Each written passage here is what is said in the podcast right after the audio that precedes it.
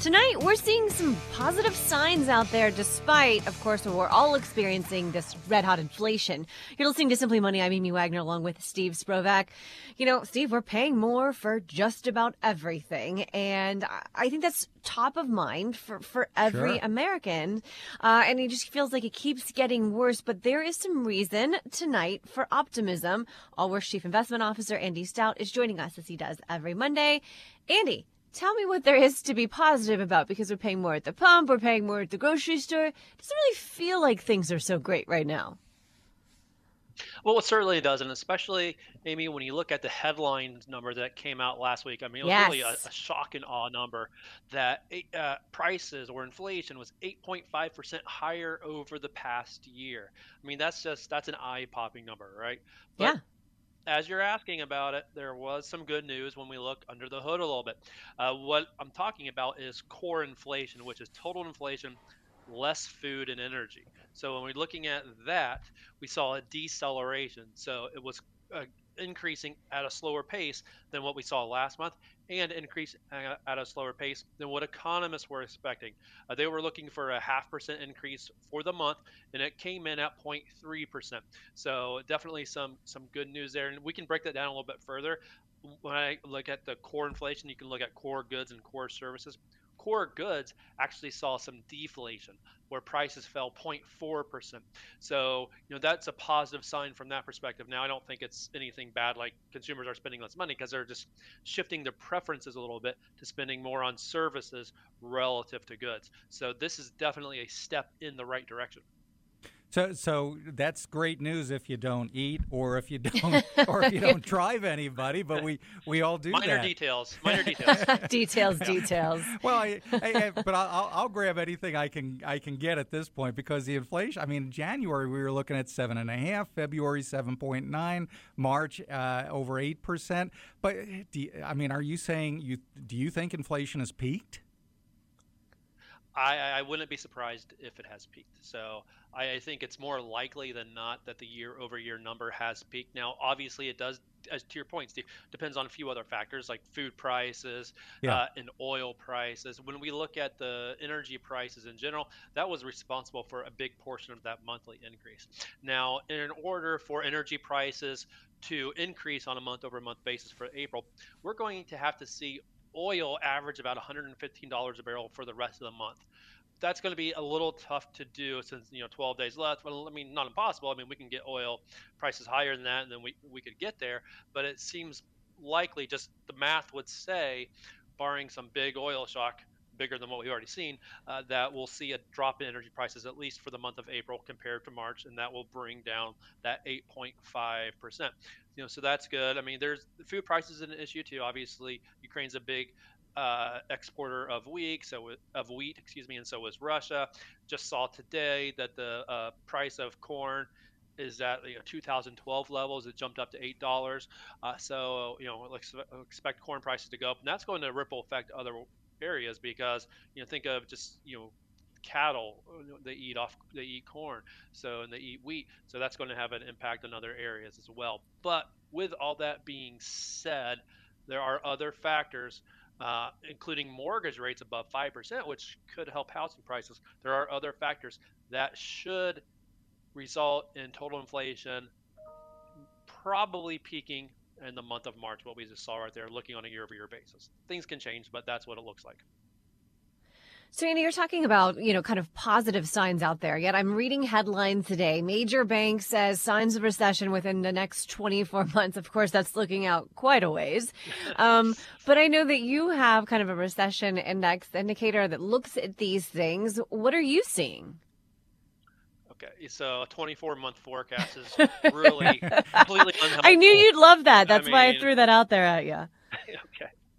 Uh, so yeah, 24 months will there be a recession? Yeah, there's a pretty good chance. You can make that statement just about at any point in time and say there's a pretty good chance there's a recession in 24 months. So let's just take this to a more uh, usable level. We do like to look out over a shorter time period, yes, uh, more realistic. And what we look at is we look at a variety of what's called leading economic indicators, which are data points that move before the broad economy moves.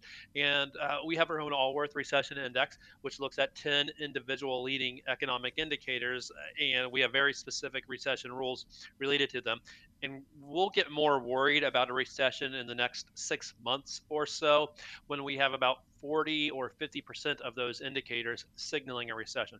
Right now, there are just two uh, that have signaled a slowdown ahead, uh, but we can't just rely on one or two data points. We need to see more because when we see more indicators pointing to slowdown, it represents more of the broad economy. So it works better when you look at more data points as a collection rather than individual ones. You're listening to Simply Money on 55 KRC. I'm Steve Sprovach along with Amy Wagner. And since it's Monday, we're talking to Andy Stout, Chief Investment Officer of Allworth Financial. And Andy, I, I mean, let's bring this home to our investments a little bit. We, we've seen the 10 year Treasury rate pretty much double, almost to 3% in, in the last couple of months. And, and that's really crushed the bond market. I mean, everybody you know pays attention to stocks, and okay, there there was a, a correction uh, the first couple of months of the year, but after February or so. Investors with any money in bonds, they've really taken a beating on that side of the portfolio that they generally don't pay attention to. Uh, do you think bonds can come back over the next year or two when you know they, they don't pay much in interest? Because some, some bond portfolios they might be down four, five, six percent. Yeah, uh, if you just look across the board, pretty much every single bond, no matter what, is down. And typically you think of bonds as your safe haven. So when things are going poorly on, on the stock side, well, at least you have your bonds to you know balance it all out. Uh, the issue becomes issue becomes when the uh, the stock volatility is driven by bond bond volatility, right? right. Uh, so that's a big factor there, and that's why you see both of them down. Now, to get to your question about whether or not they can recover, yeah, absolutely, they can recover.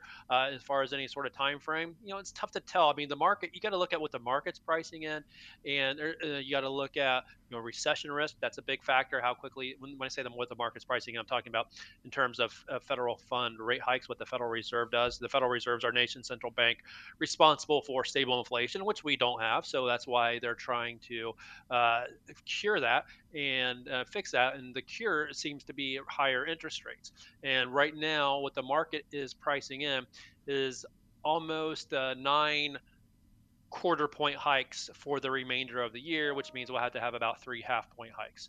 Uh, so that's pretty aggressive Fed, and that's part of the reason you're seeing that volatility in the stock side and the bond side sees that volatility because it starts when it says uh, or forecast that the Fed's going to be that aggressive in raising uh, short-term interest rates because the Fed raises overnight rates, but that has a ripple effect to the rest of the bond market. So longer-term rates uh, will be affected as well, uh, just because if the short-term rates go up, typically the long-term rates go up.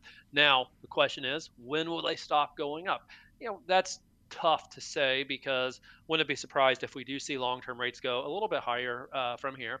Uh, but what I would also say is that when the Fed starts hiking rates, typically uh, what we've seen in the past at least is that the longer term rates have generally peaked within about one year. So that could tell us we could see a little bit more upside in rates, which isn't good for bonds because bond prices and rates move in opposite directions like a teeter totter. One goes up, the other goes down. Uh, now, there will come a point in time when bonds look very attractive, uh, and they're looking more attractive now than they have been in sure. a while. But we're we're probably not quite to the point where yields have peaked, but it's tough to tell. Uh, I think they can recover. I think they will recover. It's just going to be a, a little bit of time, probably.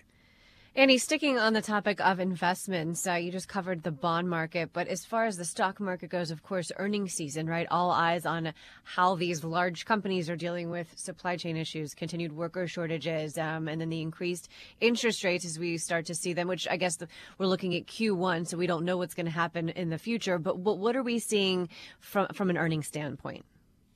Well, it's pretty early. I mean, we've only had about 30 large cap companies report earnings so far, but we're going to get a lot more this week. There will be 67 uh, companies from the S&P 500 report profits. Procter and, Gamble, Procter and Gamble to name one. So we'll get the update on their profit this week here. Uh, and what we're looking for in general when we look at the broad market we're expecting that uh, earnings will have grown about 5.2%. Sales will grow have grown 10.5%. That's uh, for the first quarter of this year compared to the first quarter of last year. And notice I told you sales would grow quicker than earnings. Well, what does that mean? That Yeah. means profit margins uh, will shrink a little bit. Now, it's not material, but when we look at the uh, net profit margin, which is uh, net income relative to sales. Net income is the bottom line earnings, by the way, relative to total sales. Uh, that's expected to shrink just a bit from 13.5% to 12.9%. In other words, companies aren't able to fully pass on the costs of inflation uh, to consumers. Now, obviously, they've passed on a decent amount. I mean, Yeah. we can see that, you know, just going shopping in pretty much any store out there, but they haven't passed all of it. So it's been absorbed by the company to a degree, and that's why you see those margins shrinking a little bit. Uh, and overall, though, still seeing growth, and that's really important because Amy, I mean, profit growth is really one of the more important drivers, if not the most important driver, when we think of what stocks do in the longer run. So, so you're seeing earnings growth, and, and that's not bad news. I, I mean, you, you hear all this talk about a recession coming, and and yet we're we're looking at decent uh, decent profitability and and uh, more than decent revenue growth. So, is it safe to say you don't see a recession coming this year? I, I think it's unlikely that we see one this year. It's not impossible, especially if something out of left field happens with Russia and Ukraine. Yeah. Uh, that's always a, a big risk that's unknowable at this time. Now, when we look at some of the indicators that have signaled recession, one that we talked about was the short-term rates, the two-year Treasury rate getting higher than the 10-year Treasury rate. When that happens, that yield curve has inverted. So the yield curve did invert a couple of weeks ago, but it was only inverted for a couple already of back. days. Yeah. Yeah, and- yeah. Now it's now the 10-year Treasury rate's about 35, 37 bait. Uh, 0.35 or 0.37 percent higher than the two-year Treasury rate, so it's uninverted.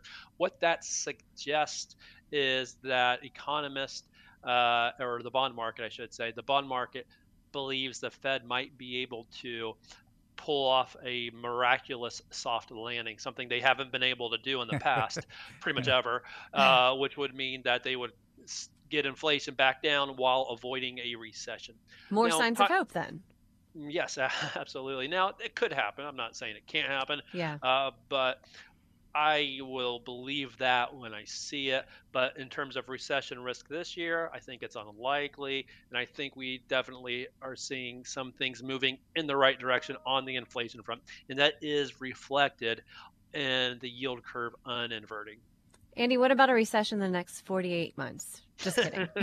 Just kidding. I, Amy, I will guarantee a recession. I'm not telling you a time frame.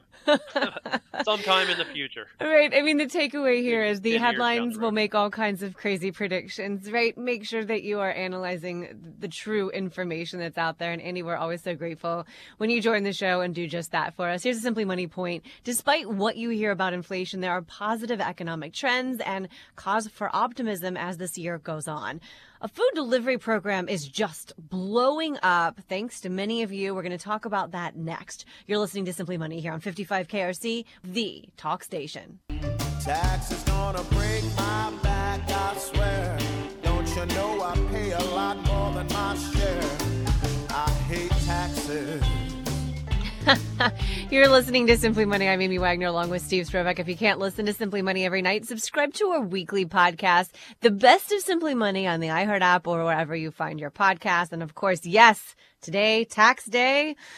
For almost every state, I think there's a few states that don't have to file today. Where does have- Joe find that music? I don't know. I don't know, but I I look forward to every segment what he's going to come up with Yeah. because he he I don't even know. He's like an encyclopedia of Yep. of music in his head. It's very impressive. Uh, what's also impressive is if you've procrastinated down to the last minute tax day, uh, get those in right and and understand expect delays if you're expecting a refund this year because. I think there are five people working. I used to be so bad. The IRS. I used to race down to the post office at midnight to get my extension request in in time. That's that's procrastinating. oh, you were that guy. I was that guy. Yeah, yeah. All right. Well, Are you this guy? Someone who goes into the grocery store or someone who orders groceries? This is a new program from Kroger, Kroger Boost. Um, and it's apparently blowing up. And what this is, Steve, is a flat fee. So I've ordered many, many times, uh, groceries from Kroger. I, I look at my day, it's out of control, and we need to eat at some point. Uh, we've got hungry children. They expect me to feed them. It's ridiculous. Anyway, I just like we need groceries. And so you usually pay a fat, a flat fee uh, for them to deliver plus a tip, right? And, Right. and usually it's worth it for my convenience. But Kroger has said, listen, we've seen so many of you doing this so many times. We're just going to give you a flat fee 59 bucks for next day or $99 for same day delivery of groceries. Yeah. Um, and then we're going to double your fuel points for, for buying this. Um, I don't know. Have you guys tried this in the Sprovach house? Uh, we we haven't because there's a Kroger like literally a quarter mile away. But I, I'll tell you what, if I didn't it, if I didn't have Ann around, I would need it because I went I went over the weekend, used the self checkout, and and the guy walked over and said, "Sir, if you're looking for the receipt, it's over here." I couldn't figure out where it was coming from. that tells you how how often I go to Kroger and buy stuff myself. But this is kind of cool. They they they're basically doing the Amazon Prime program Yes. But for groceries. So you pay a flat fee and you forget delivery charges. And you know, we're talking, you know, 99 bucks a year to have same day in most cases within 2 hours. I mean, that's Yeah. pretty darn convenient. And I could see for someone like you with, you know, 18 young kids or whatever it is around your house. Yes. Yeah, that's that's handy.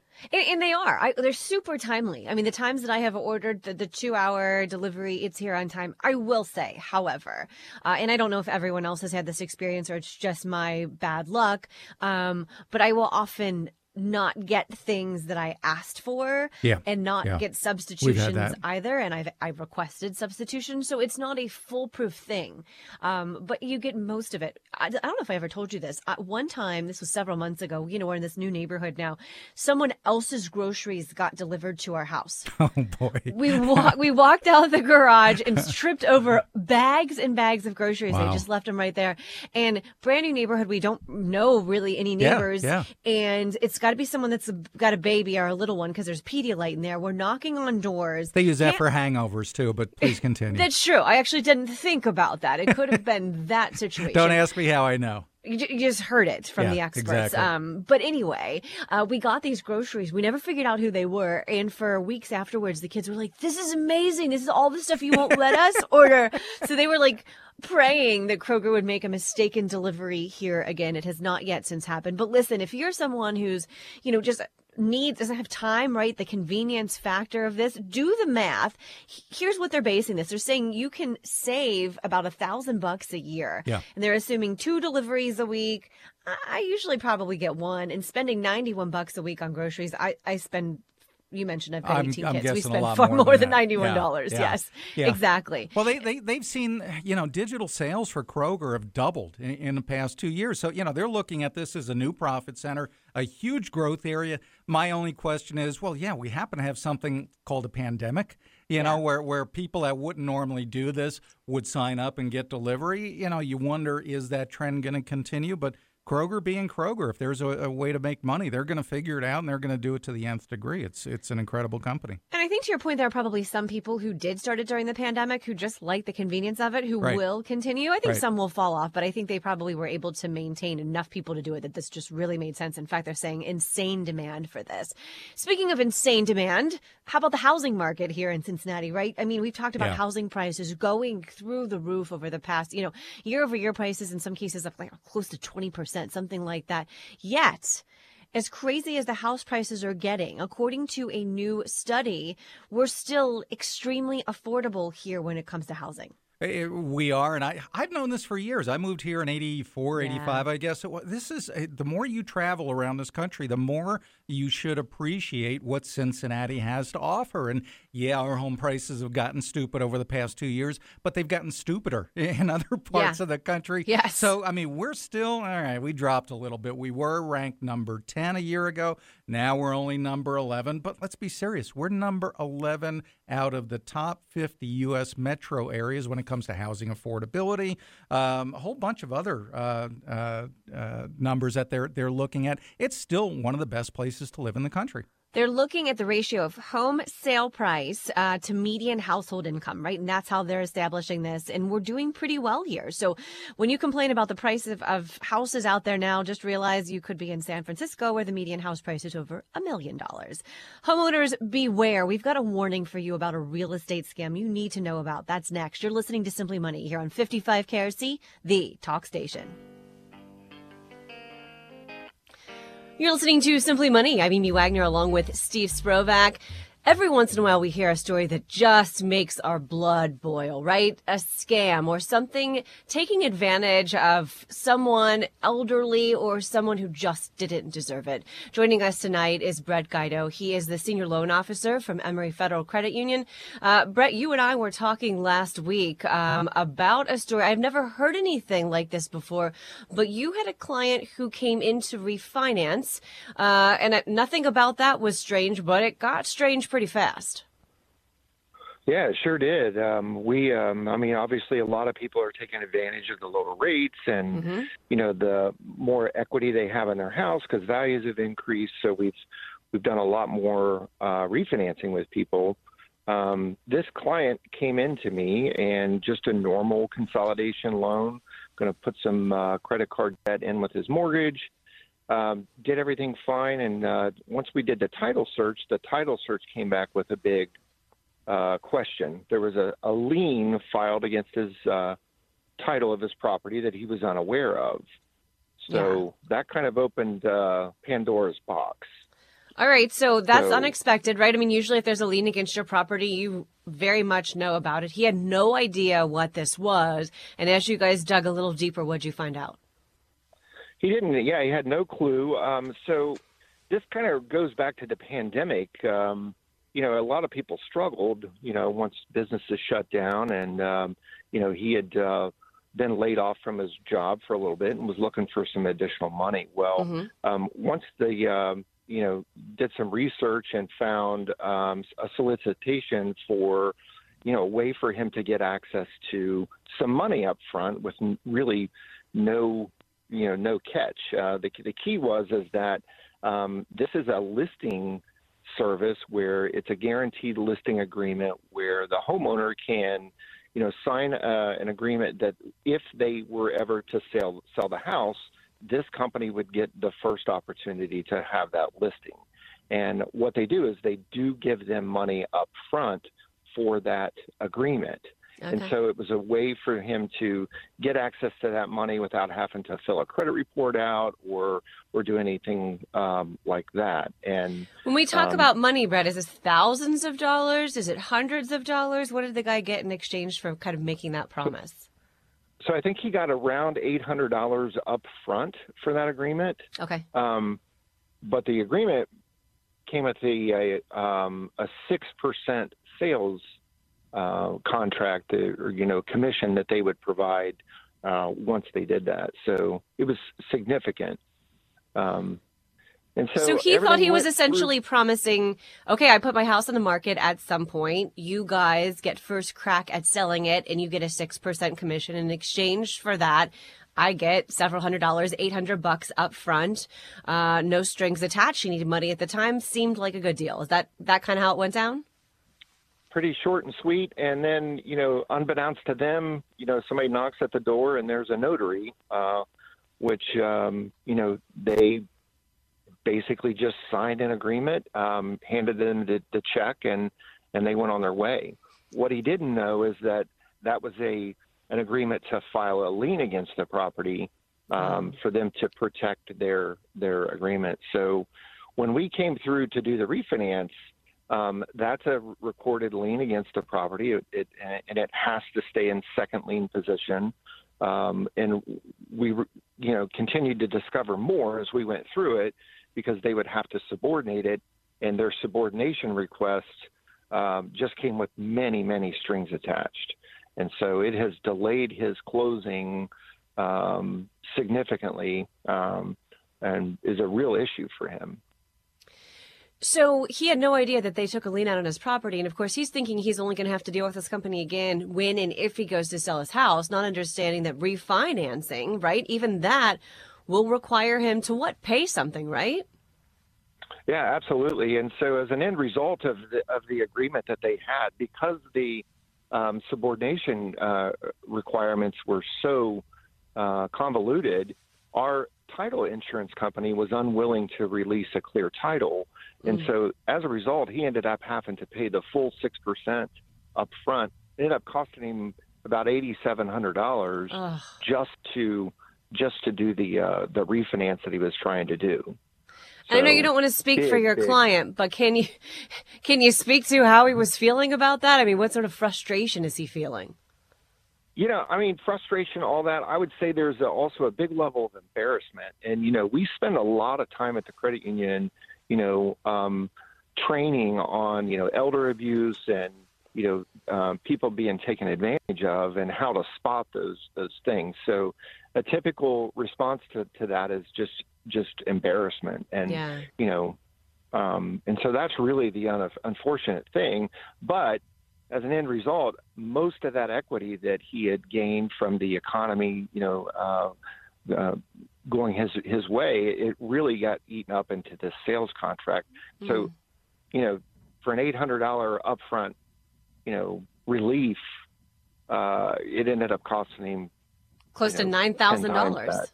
Yeah, yeah, absolutely. And it's just, I hate to to see that happen to him or anybody. So, Brett, what's the warning tonight, right, for listeners? What do you just feel like they just really need to be aware of?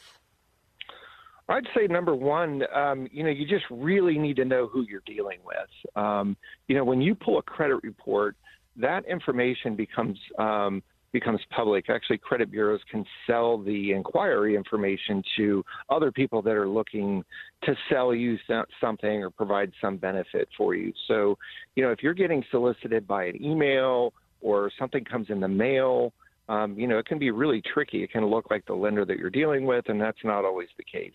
So I guess first and foremost, just know who you're dealing with, um, and and really check into that.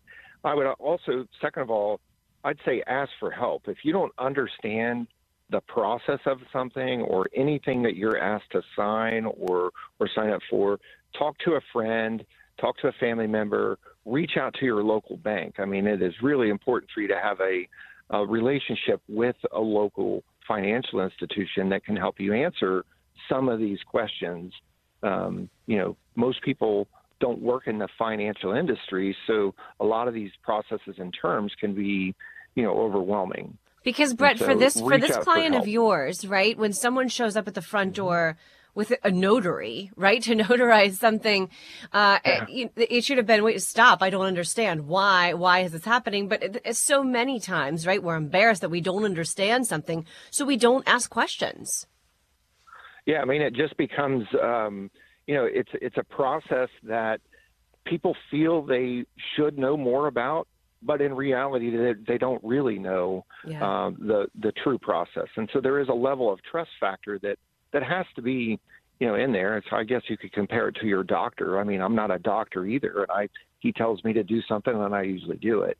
yeah. Um, but you know, if you feel pressured or if you feel that you don't um, have all the information, you need to ask those questions. And if you're not confident that, that you're getting the right answer, then just stop what you're doing and, and reach out and, and talk to somebody who can walk you through that.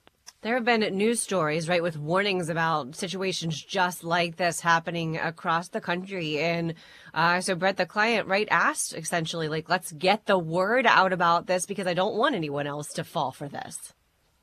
Yeah, he's furious. I mean, um, you know, after the the embarrassment and the shock, and we've kind of walked through that. His, you know, his response to me was, "You have to reach out and help me talk to some people who can, you know, I can get the word out exactly what you said. We can't fix what happened to him right now, but we can certainly, hopefully, get the word out and make sure it doesn't happen to other people in the area." So heed the warning right here as a man from right here in the tri-state thought he was going to get just a few hundred dollars up front, right, by making this agreement with a listing company. Instead, he ends up having to pay $9,000 out of his pocket just to refinance his house because they had uh, placed a lien on his property without him knowing. Spread the word, right? Make sure that your parents understand this is going on and your neighbors and your family and your friends. Great advice tonight from Brett Guido from uh, Emery Federal Credit Union. You've been listening to Simply Money here on 55 KRC, the talk station.